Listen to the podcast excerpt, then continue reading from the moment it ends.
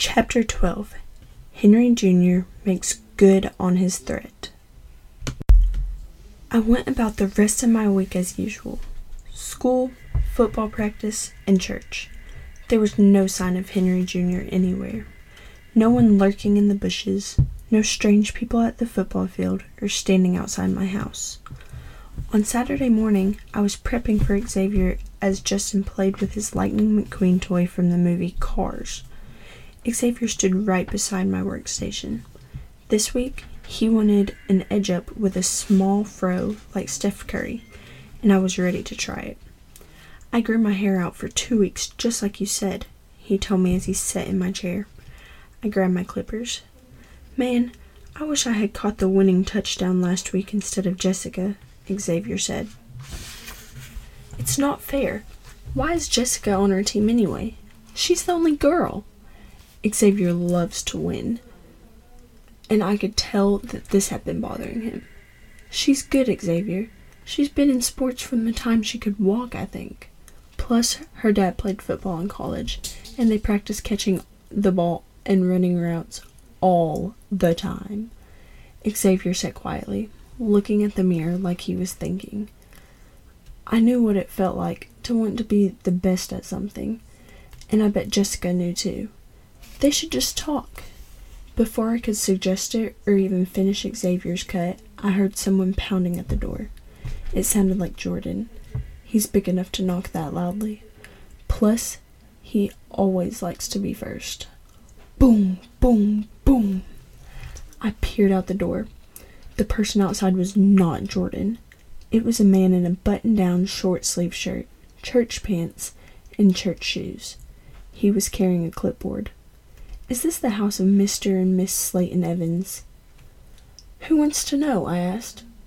Well, I need to speak with an adult young man he said, and handed me a business card that read Robert Victor, County Health Inspector, Meridian Lauderdale County Health Department, 5224 Valley Street, Meridian, Mississippi, 39307. Phone 601 123 4567. I was told an unlicensed barber shop was operating out of this home, he continued. Well, my grandparents aren't here, I said. It was true. Granddad was vid- visiting burial insurance clients, and Saturday was a busy day for Grandma's ceramics classes. This was when most people could go. Mom had gone shopping with Vanessa. My family trusted me enough to leave me alone for an hour or two. Mr. Victor pushed past me, and I tried to block him. It didn't work. He just barged right in. I was busted. I'm going to need all you little fellas to get home to your parents right now, Mr. Victor said to Xavier and Justin. I guess he thought Justin was another one of my clients. Can you wait for JD to finish my edge up? I'll look terrible if I walk out like this, Xavier said. Mr. Victor let out a smug little laugh. His belly jiggled over his belt buckle. No, son, he replied. You have to leave now. I suggest you get your hairline finished at the real barber shop in town. Hart and Son. They have a license. That stung.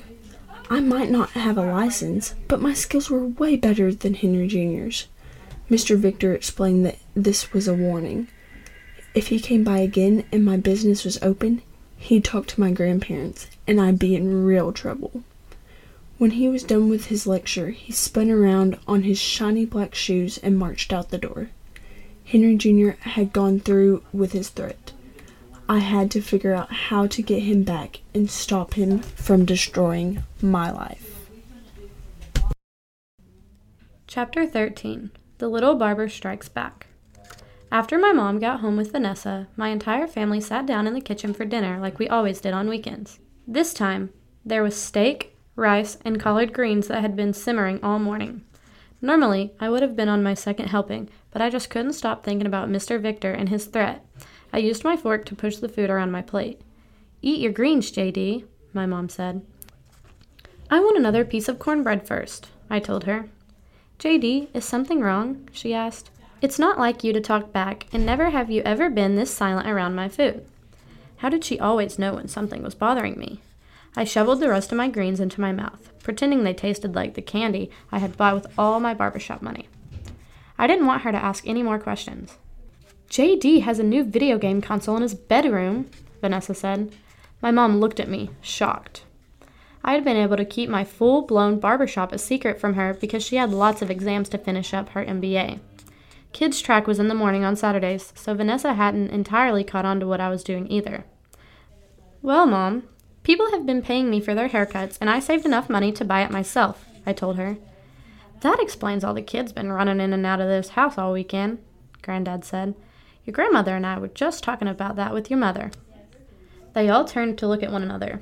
Granddad shook his head and smiled. I guess I have a little Henry Jr. on my hands, Mom said. I will tell your Uncle Hal to put a pair of clippers in the box next time he sends clothes. I cringed inside when Mom mentioned Henry Jr.'s name. I also wasn't too excited about getting a new set of hand me downs, but an extra set of clippers sounded cool. I was happy Mom wasn't mad at my business. I didn't need another person trying to shut me down. If it was up to Henry Jr., I'd be out of business before I barely got a start.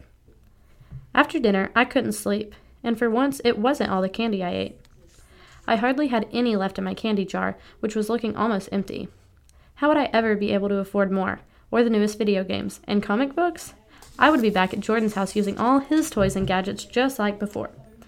Mom always told me that we had everything we needed, and it wasn't polite to expect others to just give us stuff. But with my barber shop, I could work for all those extras I wanted. Plus, it made me feel special no one else at school could do what I did. Why would a grown man care so much about one kid cutting hair in his bedroom? And what could I do to stop him? I cut kids' hair better and cheaper than him, and that's why he was mad. This was his fault. I had to figure out a way to keep Henry Jr. from trying to destroy me. Maybe I could sneak into his barber shop and put super glue in between his scissors. Maybe I could replace all his cleaning solution with the blue Gatorade we used at Pee Wee football. Who was I kidding? All my ideas were terrible. I needed to team up with someone to think of something great. I knew just the person. JD and the Great Barber Battle, Chapter 14 The Plan. What could he want from a kid? I asked Jordan. I told him about Henry Jr. snooping on me. We sat in a tent in his backyard. It was the best place for thinking. I grabbed a flashlight, and each time it lit up, you could see the football paint I put under my eyes. Man, whatever, he said. Forget that dude. I can't forget him. He's trying to shut down my barber shop. We have to come up with a plan to stop him. Do you want dope haircuts or not? After years of playing Madden with Jordan, I knew he had good ideas in his head. I beat him most of the time, but not always. What if we send him a letter and tell him it's from the health department and he's about to be shut down? Ain't gonna work, Jordan said. He knows the rules.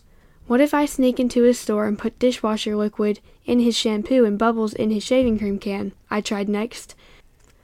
Nope, ain't gonna work, Jordan said. You just gonna end up in juvie. Well, are you going to think of something or just gonna say, ain't gonna work, to everything I say? I shouted. Maybe if you think of something that will work, then I'll say something different, he replied. We both paused and stared at the flashlight. Why don't you just challenge him to some kind of a game like we do in football every week? I smiled. Jordan had come up with the beginning of a good idea. Yeah, like a barber competition, I said excitedly. We'll invite the whole town, Jordan added. If you win, you get to keep cutting hair in your bedroom, and he has to leave you alone. Now that sounds like a plan, I said. I turned off the flashlight. On the walk home, I let the plan fully develop in my mind.